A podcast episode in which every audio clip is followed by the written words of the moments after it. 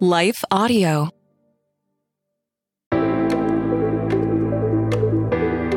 Hello, and welcome to Kainos Project. I'm Dale, And I am Tamara. and we're here to help you tackle ancient truths in everyday settings. Well, you know what is in this year, and for the past probably five years I bet you're going to tell me. conspiracy theories. Conspiracy theories. They're we are trendy. living in the golden age of conspiracy theories. And it, it, I feel like conspiracy theories have always been a part of American culture and life. Uh, but until recently, they kind of existed on the fringes and they didn't really have much of a broader effect on culture. Like, I remember when conspiracy theories were just kind of like this fun, wacky thing that, like, your weird cousin who doesn't wear deodorant would talk about whenever you were at, you know, family gatherings. Like, uh, some of the famous conspiracy theories in American culture are that the, the, the moon landing in 1969 was staged. Did you ever have anybody in your life who believed in that conspiracy theory? Not in my life, but I mean, I had heard that was a belief, but people also believe the Earth's flat. So, Yeah, that's a more recent one. yeah, Um, that's that's come back. Another one is JFK's assassination that it was planned by the CIA. That's a big one. Um, there's one. This one it was you know more harmful, but that the 9/11 terrorist attacks was in you know they were an inside job. I had watched a whole documentary on that. It's crazy. There's like JFK documentaries too. Yeah. The 9/11 one is is something I was like, "Oh, I didn't even think about this. Have they been lying to me?" I didn't buy it. They almost but- got you. Yeah. But I was really like I was really captivated by this documentary of how they played it out to be this inside job and you know. But now that's you know very popular within a lot of other areas of society in terms of healthcare like it's all inside, you know. All of the people in charge, all the people in leadership are actually actively working against us and not for us. Yeah, so like with like the moon landing one, like that's a conspiracy theory that, you know, in a lot of regards is somewhat innocuous. Um, you know, it has a not uh, inconsiderable sized following. Um, but it never really reached a point where it actually like affected society in any kind of a way. In its operating forms, yeah, that's fair. Yeah, but in the last few years, conspiracy theories have really changed and become mainstream in a lot of ways. Um, and a lot of Christians have become involved in these kinds of communities surrounding these theories. And so I want to talk a little bit about that today, and specifically with regard to QAnon, uh, but we'll dive into that in just a minute. So when it comes to conspiracy theories, they've always been around. There's always been that that weird family member or that weird classmate who is like, you know, the government's not telling you the truth, man. But it never really had an effect on, you know, broader culture or society. That really began to change about 7 or 8 years ago by like 2016, 2017 when smartphones and social media like really bloomed into what they are today. Like really for the first time online conspiracy theories like that used to exist on the fringes became truly mainstream. And really at the center of kind of a constellation of conspiracy theories that have been, uh, you know, brewing in the last number of years is this community or this movement called QAnon. And QAnon, it began online in online forums uh, called 4chan and 8chan. I've never been on these forums. I think 4chan is gone now, and 8chan is According to is the different. Netflix documentary that I had watched on this, that is accurate. Okay. and by the way, like these are not great places to be on the internet when they I existed. I didn't even know these were places to be on the internet until I watched that documentary. What's a good I thing? You're had- like, wow, I'm glad these things are gone. yeah, I had heard of QAnon, but I didn't n- know where it lived or where these thoughts lived. I had just assumed it was Twitter and your normal social media platforms, but that is not No, it was some was some darker corners yeah, of exactly. the internet. And uh, QAnon began on 4chan and then moved to 8chan. And it was this anonymous uh, blogger, I guess is that what you is that what you call him? Forum user I, uh, yeah, called- probably a user. Q, and he began posting these prophetic kind of like posts about the highest levels of American government being involved in an underground satanic human trafficking ring.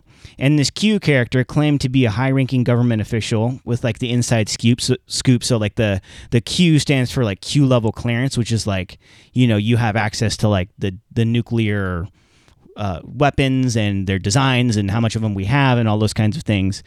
And as crazy as this sounds, this random person on the internet claiming that they have Q level you know, clearance and that they have all these, you know, scary insights on what's going on in the highest levels of government it really picked up a lot of steam and began to expand out into the broader culture as people, you know, started giving an exposure on YouTube and on Twitter and other places, Reddit. Um, it, it really became this broader cultural movement. And in the midst of that, Christians have been swept up in it, a, a lot of them, in this QAnon movement. And, and, really, it has reached this cultural inflection point that some experts are now referring to it as a cult of sorts, or, or certainly that it has a cult like aspect uh, to it. And obviously there's like some shades to this. Like some christians are like right at the epicenter of like this being like a new religion for them. Uh, but then there are others who are like you know normal people who are otherwise reasonable people reasonable christians um, but because of the uh, just broadness of the reach of qanon uh, very reasonable people have begun to you know casually hold very unreasonable beliefs about the american government and you know, just these various things. And so I wanted to talk about that today. I want to talk about QAnon, a bit of its history, and why so many Christians seem to have really been caught up in this whole like movement of a thing.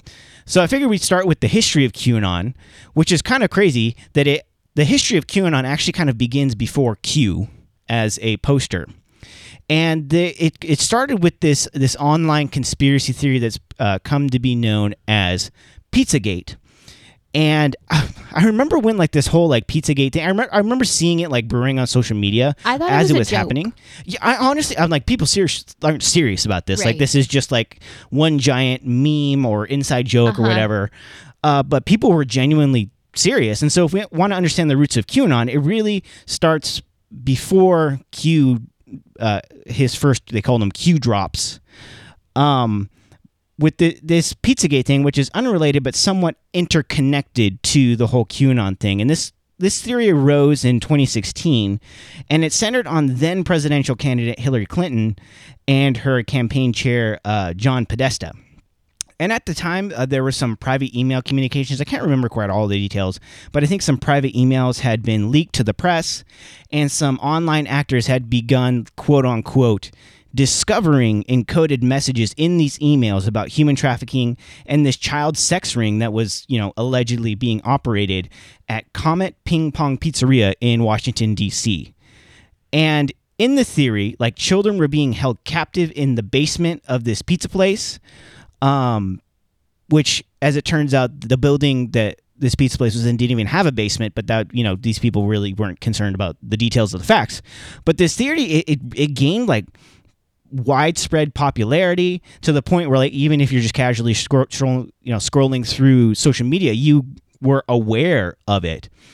Um, and there was obviously no evidence to back any of this, but a lot of people apparently genuinely believed it. And the people who owned this pizzeria, they ended up like receiving like threats of violence and death threats. The owner and the manager of this pizzeria, and there was this one person who believed in this theory like so thoroughly that you know Hillary Clinton and this cabal of uh, you know Democratic leaders were operating this child sex trafficking ring in this pizza place. He believed it so thoroughly that he decided that he was going to come and he was going to free these, you know, supposedly imprisoned children. And he showed up to the pizzeria with an AR 15 and he shot into the pizzeria three times. Now, thankfully, he just like hit a wall and a and a table or whatever, uh, and so nobody was injured or killed. And the assa- the assailant was, you know, arrested and detained. Um, but it was really like this moment where you could see that these online conspiracy theories were were starting to have real world implications. Well, yeah, and I think of it on such a personal level for this pizzeria and the owners and the family members and they're just innocently going about trying to have a business in Just trying to sell selling pizza. Yeah. And this whole theory has been revolved around their location. And I'm sure they had absolutely no idea why it was their location that was chosen. I mean, Because I know. think Hillary Maybe- Clinton like ate there once with John I was going to say Yeah. maybe there was like a one time, you know, a famous politician was eating there, but maybe it was Hillary Clinton specifically. But I would imagine you would just want to like close your business down after something like this. Like, do you keep trying to go on or you continue to deal with like this whole army of online people that are attacking your business and very physically showing up and trying to shoot your business? Like, that's crazy. Yeah.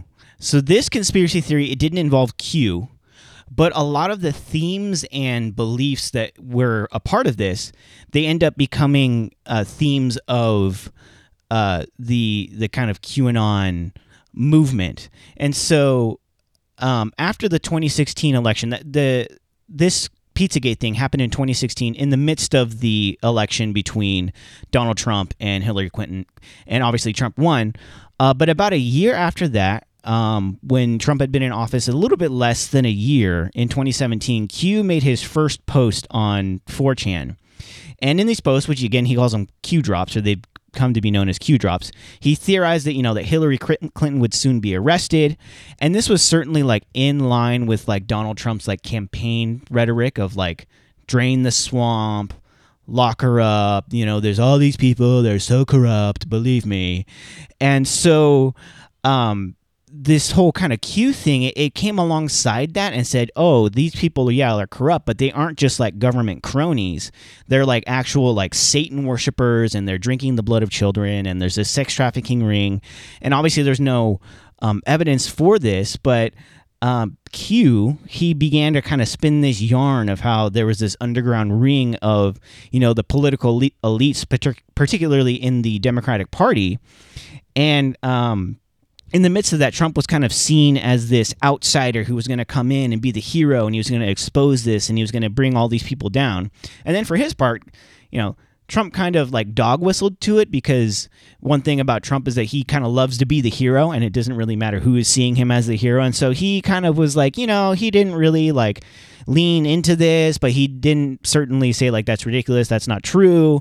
He kind of like mirrored a lot of the same language, and so it was kind of this ebb and flow of uh, this rhetoric about corruption in the swamp and all that. And so the QAnon people really started to genuine, genuinely believe that Trump, uh, you know, could confirm all of these details of this sex trafficking ring and the Satanism that was going on. And as 2020 drew near, Trump, you know, really began to hint that if he didn't win his reelection bid, then it would have been because the election was rigged and that was that was something you know in the 2020 campaign he start he was really priming the pump for that and then qanon came alongside that too and it's like yeah of course they would uh, rig the election against Donald Trump because he's the one that's going to bring down this whole secret cabal of Satanists and sex traffickers that is a part of the Democratic leadership. And so it was like really just this confluence of, you know, Trump, I don't think having a full understanding of, you know, all the implications of what he was doing. He just wanted to, whether it was save face or get reelected or whatever it might have been, to maintain his presidential prestige. There was the, these groups online that were being radicalized. Many of them evangelical Christians, because by and large, Trump, most of his support came from white evangelicals. So there's this overlap of people who were, you know, on the right wing, who are also uh, white evangelicals who are hearing all the rhetoric that Trump is talking about, then seeing all these QAnon posts about this, you know, not not only are the Democrats like wrong in their vision for how they want America to be run, but they're these evil, wicked people who are doing these, you know, you know, truly like horrific things. It, it all kind of got mashed in together, and then comes 2020 and the election, and Trump doesn't win the 2020 election but then he immediately launches into this disinformation campaign about, you know, this allegedly fraudulent uh, result of the election, and he he really started to use this language of like fighting. You got to fight for your country. You got to save your country. This is war and all that kind of stuff. And um and so the the camp that he was in, which was um, you know his supporters um, again many of whom were white evangelicals were, were starting to get primed for you know this is an existential threat if trump isn't put into the white house. And so by any means necessary that needs to happen. And as we all know this all kind of came to a head and culminated on january 6 2021 when uh, trump played a role in inciting a, a riot against uh, the Capitol building as Congress was meeting on Capitol Hill to certify the results of the 2020 election. And um, there were people that died that day. It was, you know, we all watched it unfold on, you know, CNN and, uh, you know, whatever the the the new live news that we were watching. Um, that all these people were storming the Capitol and breaking into the Capitol building and really trying to threaten the lives of um, the people in Congress who are going to certify the results. And they were, you know, they they fashioned a, a gallows for um, Vice President Mike Pence. A lot of them were uh, listening to worship songs on their stereos as they were going. They had Christian flags. They had, you know, some of them, you know, had Christian flag in one hand and a QAnon flag in the other hand. And so all this really like got all meshed together and kind of created this horrible scene um, that we saw on January 6, 2021. Now, since that time, uh, you know, Biden has been inaugurated, and a lot of this has kind of slowed down. Like Q hasn't really posted it anymore. There was like an 18 month period where he didn't post at all. Um, but at that point, kind of the the the cultural cat was out of the bag, and um, this kind of overall ethos of QAnon has kind of endured, and it's kind of taken on a different form. Um, but uh, you know, a lot of it has um, surrounded uh, you know this election denial and uh, continued election denial. Like in uh, 2022, the midterm elections, more than half of the GOP midterm candidates still maintain that the 2020 election uh, was stolen. So like that's still an enduring belief, even though you know all the evidence is to the contrary. And uh, in the case of the pandemic, you know, it's kind of moved from like, oh, just the Democratic elites to like the world elites of this secret cabal of Satanists and sex traffickers. They engineered this virus so that they could, you know, um, control society, that they could install authoritarian dictatorships and all these kinds of things. Uh, that the pandemic was a plandemic or a scamdemic, or is, you know, those are the phrases that have emerged and um, a lot of this has overlapped with you know anti-Semitic rhetoric, uh, Christian nationalist rhetoric, and a, a lot of it, it, has been nodded to uh, by a lot of Republican elected officials and candidates, and because of that, there's actually been a, a, quite a bit of an exodus from the Republican Party of people who are saying like, I'm actually a conservative, I'm not a Christian nationalist, I'm not a QAnon person, and so there's actually been this great divide within the right half of America and really the right half of uh, a, of the church, the conservative half of the church, where there's this more uh, QAnon right wing, alt right, Christian nationalist kind of, you know, amalgamation.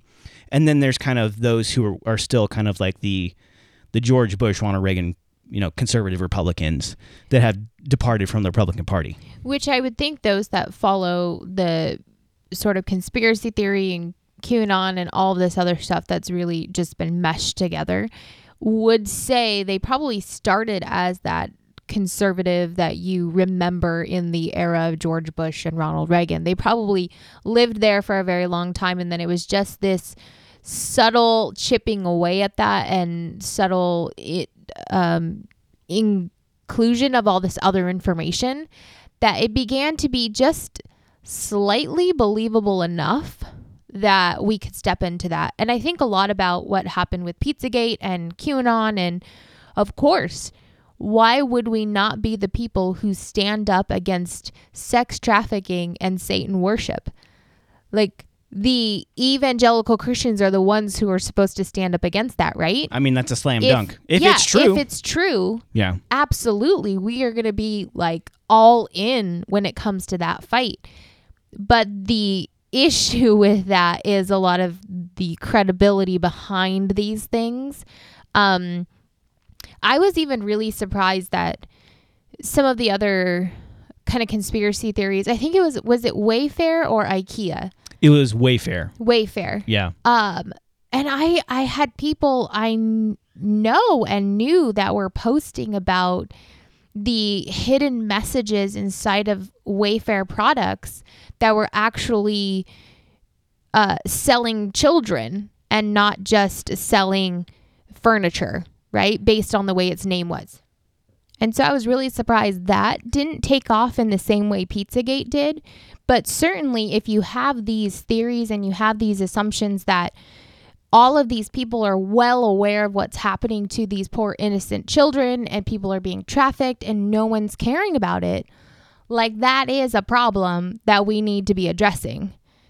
So, in theory, I understand why people wanted to get behind it, but there is also that aspect of what is true and what are the sources? Are they credible? That's giving us this kind of information. Instead of just running with any wild idea that we're hearing um eh, obviously as soon as i heard about wayfair i was like that how is that even possible? How is that even happening?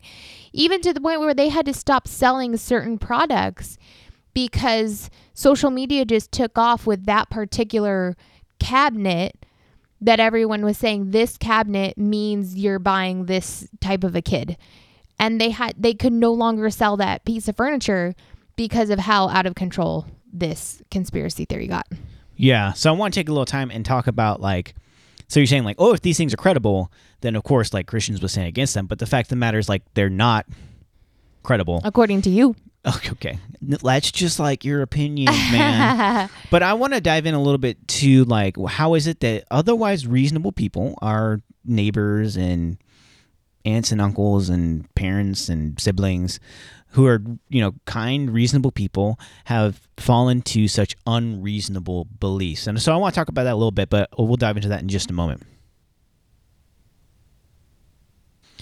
Yeah, so we want to talk about like how is it that Christians of all people who are like the truth people have been so easily wrapped up in things that are, you know, so verifiably false. Like, I forget who the quote comes from, but it says uh, that uh, extraordinary claims require extraordinary evidence.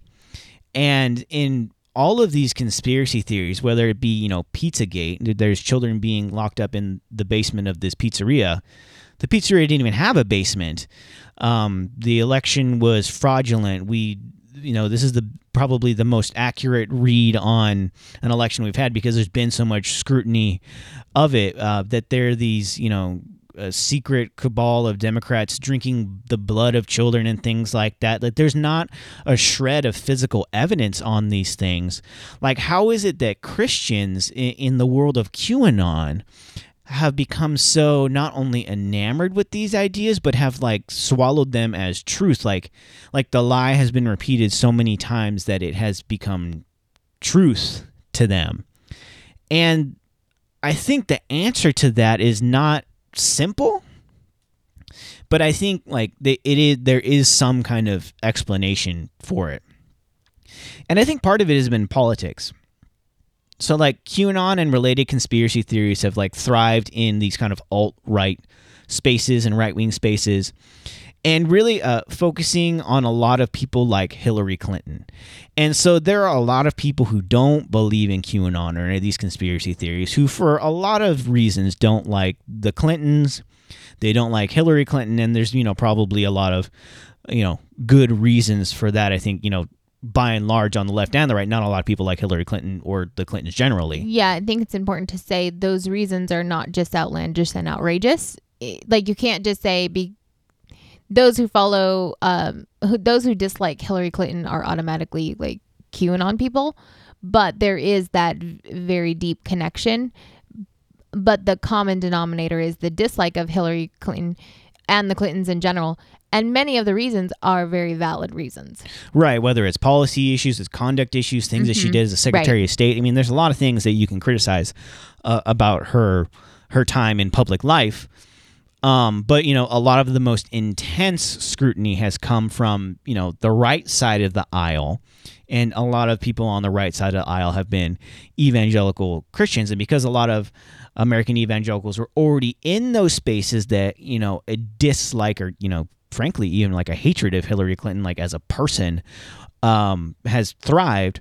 They were kind of close enough to the situation that they could be radicalized online, and it's kind of like I feel like it's this slow process of like you know Hillary Clinton you know she she did these things as a part of a function of her public office.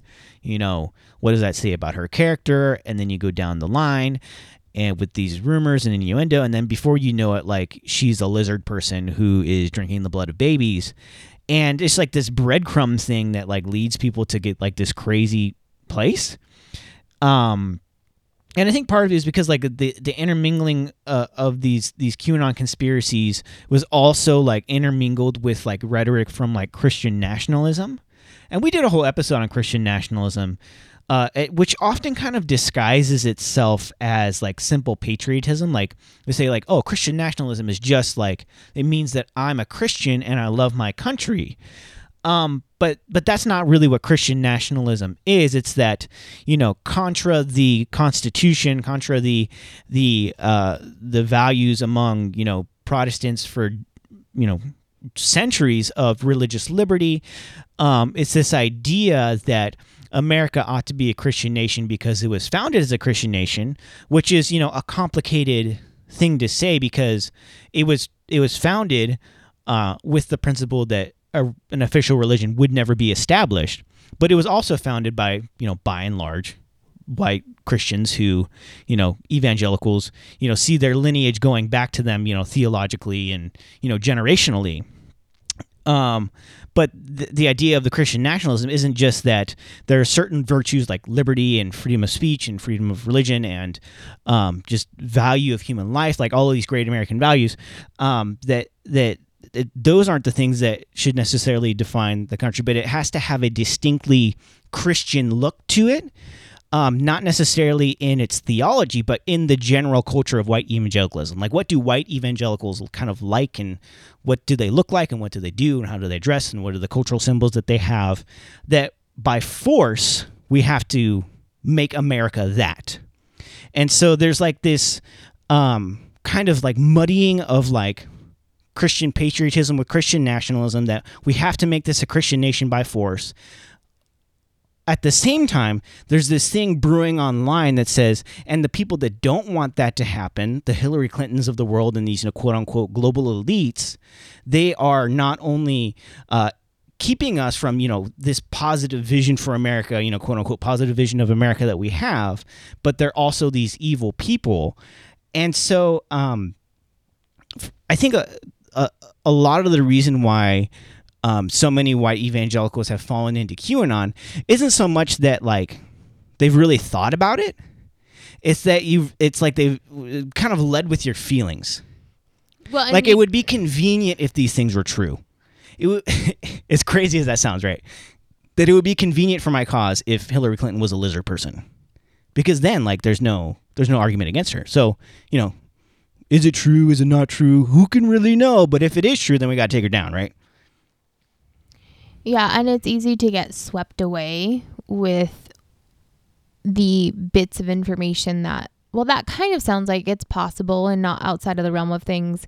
And before you know it you're now agreeing with things that are seem very very impossible and very very unlikely but you've just slowly stepped into those waters one step at a time and then you just don't realize how deep in you are and for a lot of people i think there is some sense of uh, just humanity has uh, a stubbornness and an arrogance about them that's like well this is I've already come this far, so now I really need to sink my heels in because then what does that make me if I back out?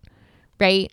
Right. I, I think there is that very practical side of things. And I have talked to people that you you kind of go into this conversation and you can see that they're losing ground and and then they just start hurling like these wild things at you and you realize well there's no conversation anymore. Now you're just trying to hold your ground as best you can, and we're not really having a conversation. Uh, we're just trying to make sure that you're saving face in in your views and your ideologies, which it it leaves me often questioning where are we as a nation and where are we as a society in our forms of critical thinking. Like they kind not of in a feel, not in a great place. I'll tell you that much. Yeah, they kind of seem like they're gone. And as much as we want to just defend our side, we will give way to whatever that looks like. Even though maybe in our like the depths of our heart, we know this is crazy. What? But it might also feel like it's harmless. and I think that's how it starts out because, like, you know, if you get a group of, you know, uh, you say a small group of white evangelical Christians, they're, you know, they're in their small group and they are all Republicans and, you know, they have similar views in that regard. And they're kind of like, oh, did you hear that crazy theory about the Democrats being lizard people who drink the blood of children? Like, that's so crazy, right? But, like, it makes sense that they would because they're terrible people, right? Haha, just kidding, haha. But then, like, that continues on until, like, you just like like it just kind of snowballs into like it's kind of like when you start enjoying something ironically Mm. like say like there's like a TV show like this TV show is dumb and then you like watch like three episodes and you're like yeah this is dumb I just watch it to make fun of it you know it's kind of funny like eh. but like the longer like you stick around with it you just come to like embrace it like unironically and like you know like oh now this is my favorite show um It makes it's me like that of- but like with yeah. just like horrible conspiracy It makes me think of that cat shirt you have. What's the cat? Oh yeah I have this this shirt Look that at is him. so it's so ugly that it's fun It's not fun. It's just ugly. What what is the cat? It was like a a popular cat, like the oh grumpy it was cat. like the grumpy cat yeah the yeah grumpy cat, and it's just this shirt with five pictures of this grumpy cat and a moon, and I'm like, why are you wearing this? You're like, it's it's so ugly, it's funny. I was like, no, but it's not, and you like this shirt, but I can't understand why. It's kind of like that. It's kind of like that, but just a lot more dangerous. Yeah, it's dangerous, and it's not just a T-shirt. It's actually affecting society in our world. It's I absolutely. It's kind of like, oh, what if we all did, you know, uh, cocaine? Wouldn't that be funny? It's just kind of kind of a funny thing. Like we would never do it, but it was like, look, but we but what if we did?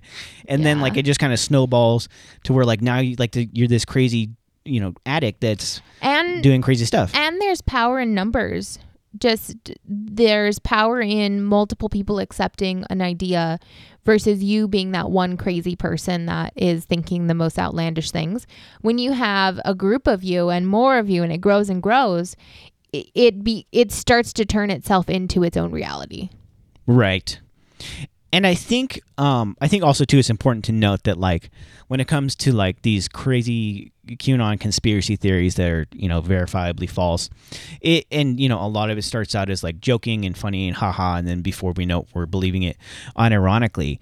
I don't think that would happen with something like on such a mass scale and with such seriousness um, unless there was also like a root underneath it that is like drawing you in that direction like this uh, kind of root of you know fear or anxiety like this like this whole thing be- was emotional before it was ideological Certainly, we didn't end up talking about Hillary Clinton being a lizard person, and just because we think lizards are funny, right? Like there was something else, some core truth, some core value that people were holding to that made sense and was um, important and was truth. But it, it evolved into something else. I think that is important. And oftentimes what you see is people who are believing these kind of conspiracy theories is they're only viewing it through the lens of that that speck of truth and they hold tightly t- so much to that small piece that it doesn't matter that the rest of it doesn't really make sense because they're fighting for the goodness of that piece of truth. Right and so like it started with like um say like a, a genuine concern about the more progressive wings of our you know political uh groupings um which you know turned to a hatred which then turned to these conspiracies. But i think beneath the hatred was an even like more deeply seated like fear. And i think a lot of the fear is from just the fact that like america is is changing that for many white christians in america like they have been the, the super majority of america since america started. Um but they're increasingly seeing themselves moving from being the super majority to you know just the majority now to probably soon not even the majority anymore uh, because america is getting more diverse. It, you know with um you know immigration with you know uh, people who of of different backgrounds that are you know have been here multi generationally and are, are building large families that you know America is getting more religiously diverse is getting more culturally diverse is getting more linguistically diverse is getting more ethnically diverse. And so in a lot of ways this has resulted in a fear response among many uh, white evangelicals who you know this used to be you know quote unquote you know our our country, our turf, our land. um, but they are are fearing that they're quote unquote losing their country or losing their culture. You know, the culture of what they grew up with. You know, in a white suburban neighborhood of you know yesteryear, that the America that they knew, um, they don't care if it was the best America or not. It was it was their America, and their America is is is doesn't exist anymore. Well, and I think it's important. I mean, you, you we frame it often in this like uh, white people are afraid because they're no longer the majority. But if you really talk to to people, they're just afraid because the world is changing and the water they were swimming in definitely could be analyzed and viewed as yes, they're by the sake of sheer numbers white people were a majority and their influence and their power and they were in places of leadership and all of that's changing. But I, I do truly believe that you have some white people that they're not so much afraid of the fact that others with different skin colors, different backgrounds, different uh, cultures are coming into power, but the the fear is that their world is just changing and that's scary. Yeah. They wouldn't necessarily say, well, it's because so and so is in power now and I want a white person. It's just, it looks different now. And that's just a very scary thing. And so to pin it all on white people are upset that white people are no longer running the world, I think it, it's it's an overgeneralization and it wouldn't actually resonate with the heart of many people, they would agree I am afraid that things are changing around me. And then obviously stepping on the outside looking in, you can say, well, this is how it's changing. It looks less white, and that's why you're afraid. But any kind of change in any way, especially on a massive scale, is is scary. And it doesn't look like what you knew when you grew up, and it doesn't um, it doesn't feel the same. It doesn't look the same. The words we're using are different. The conversations we're having are different. And humanity, by and large, just doesn't like change, and we don't welcome change. And America is changing. That is just the reality of it. Are there some aspects of our country that I think are changing in ways that we should be concerned about? Yes. Are there ways that our country is changing in ways that we should be excited about, that we should be um, kind of championing those changes? Absolutely. But it's hard for people to process all of that in like a single conversation. And honestly, even in like process that within their lifetime because they're holding on to whatever picture uh, the good life looked like without embracing the goodness that's coming ahead. Yeah, I mean, I will say though, I think a, a, a, lot of the you're right. A lot of people who, especially who are kind of on the fringe of the QAnon movement, wouldn't even consider themselves a part of it, but kind of are sympathetic to a lot of the beliefs of it. They they're not like these forward facing white supremacists. They're not like saying like you know white is right and da da da and yeah, all this and kind I think it's unfair to paint that because of course we have those we do have those extremes. They exist. Absolutely.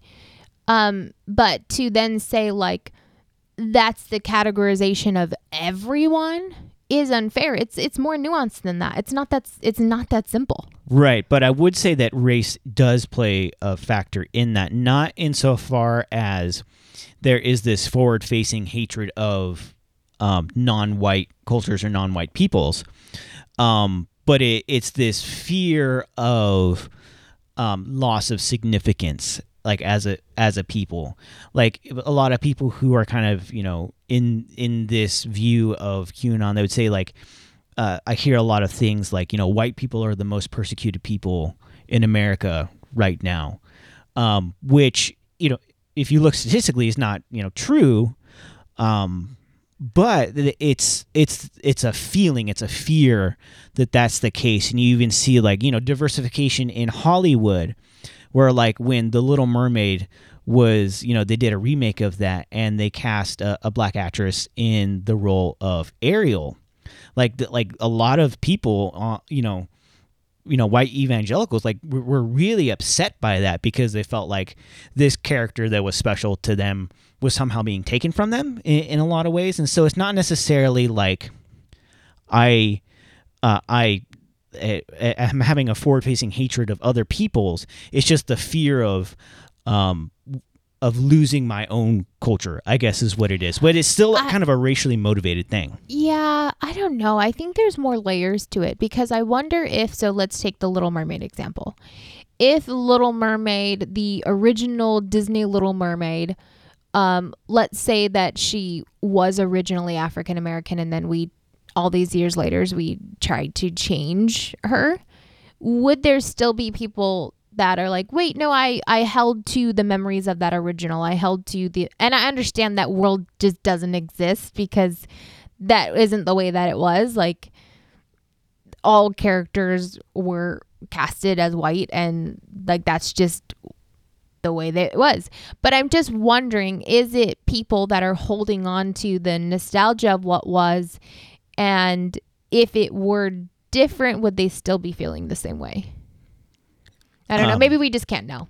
Well, I don't know because the the the framework, the the context in which we're speaking is living in a nation that, for most of its history, has been predominantly white dominated, Right. No, and, I and in many ways by design. And now that that design is being dismantled, which is a good thing, Yes. that there's um that there's a loss of significance that uh, a number of you know a lot of white people feel uh, that feels like persecution to them where we're where we're trying to even the scales it, a lot of white people feel like something's being taken away from them and it's a fear response that turns to a hate response that Yeah. is not rooted necessarily in kind of like a coherent Mm-hmm. uh, adherence to white supremacy but it does end up with a similar result in um, opposing, you know, diversity Mm-hmm. because it means I'm giving something up.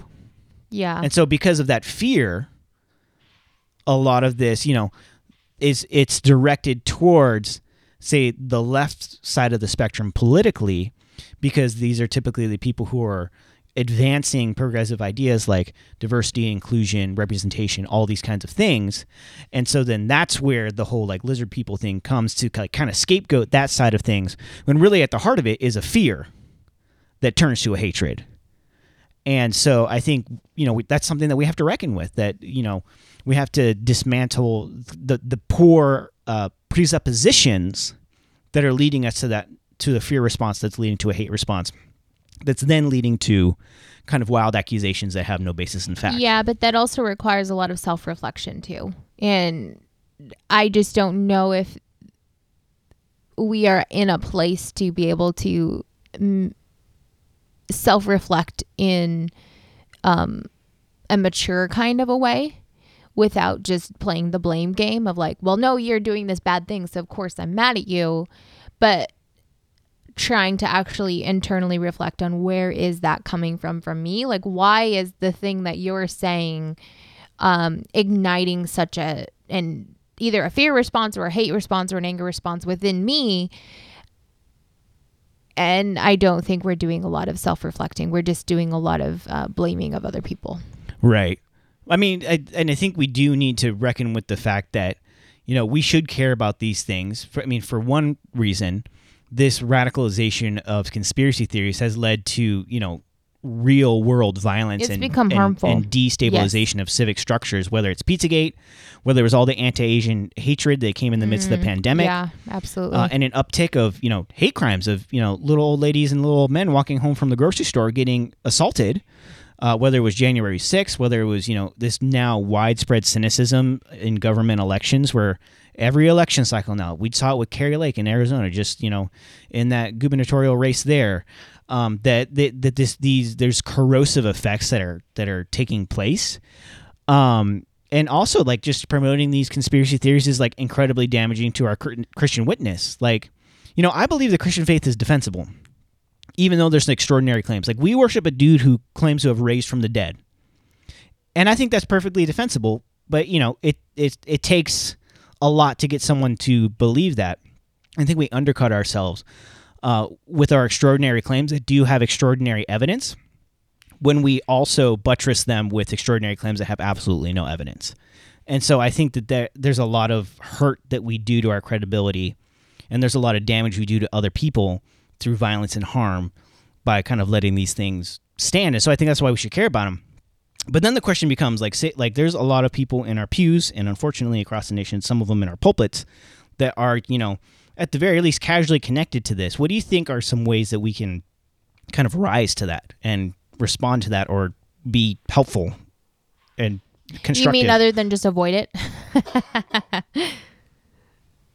yeah. Um, I think naturally it just becomes very uncomfortable because oftentimes, if you are engaging in a conversation with someone who uh, is pretty deep into these conspiracy theories, they're also pretty fiery about it. And sometimes you engage in these conversations and you realize, wow, we're just talking in circles and in circles. And I'm not convincing you of anything. You're sure you're surely not convincing me of anything. And now, for the sake of this one-on-one relationship, um, there might be a wedge drawn that wasn't there before because we decided to engage in this conversation. So I have really been pushing myself to not just avoid, avoid, avoid at all costs, but to to try and go into these conversations not trying to prove I'm right because that's exactly what the other person is trying to do. Right. And I'm just as much at fault at not creating a conversation as that other person. And so, what does it actually look like to hear someone and to maybe even begin to uncover what's underneath that? Like, what is it about our society that they're afraid of? Because I think right or left, liberal or conservative, Republican, Democrat, we, a lot of us oftentimes are operating out of fear. And so, because we're operating out of fear, we're not having rational conversations. We're not really even having conversations. And so, I think the way that you step into that is to try and remember that whoever we're talking to is human and they are created in the image of God just the same way you are. And so, you shouldn't walk in with the sense of arrogance and self righteousness that I'm right. I'm the only one who's actually looking at this from a clear lens. I'm the only one who's actually seeing this from any rational, uh, critical thinking part of my brain. And you're not. Like, you're just crazy. That's harmful to the conversation as well. And so I think giving grace and giving love and trying to figure out what is it that I can relate to this person on when it comes to this conversation. And the reality is, for many Christians, one of our like relatable points should be that we want people to come to faith in Jesus Christ and we want that light of Christ to be shown. And is there a fear that that's not happening? And is there a fear that um, that's kind of being taken away for whatever it did look like at one point in time. And so, how do we engage in that part of the conversation? Because I don't think trying to convince somebody Pizzagate wasn't real, I don't think you're going to get anywhere. I think you need to start somewhere else that is uh, more of a common ground and actually matters in in the sake of that relationship that you're living in and maybe we can all kind of begin to operate out of that point of grace with one another yeah and i think uh, so grace and love and patience.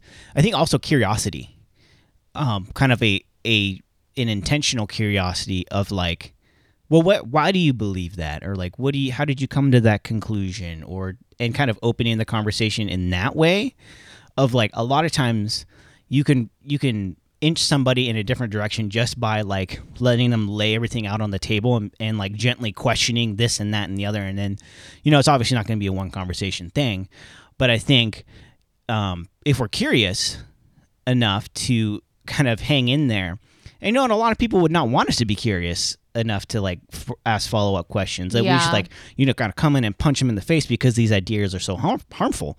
I understand the ideas are so harm- harmful, but the, the way to talk somebody out of it isn't to talk at them, is to talk with them, and that kind of starts with mm-hmm. curiosity. Mm.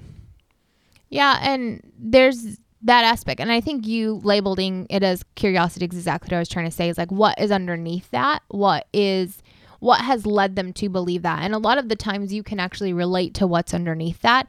You just arrived somewhere different right? Uh, and that is part of treating other people like they're human. Treating other people like they matter and what is important to them matters and you do that by leaning into uh, being curious about someone being curious about what's important to them or, or what are their fears and that's when i think you begin to actually have conversation and you do less arguing and debating and you do more like people relating. Thanks for listening to the Kainos Project podcast. Thank you also to our partners at Life Audio. Visit lifeaudio.com to find dozens of other faith centered podcasts in the network, including shows about prayer, Bible study, parenting, and more. If you enjoyed hanging out with us today, consider subscribing to the podcast and leaving a rating and review.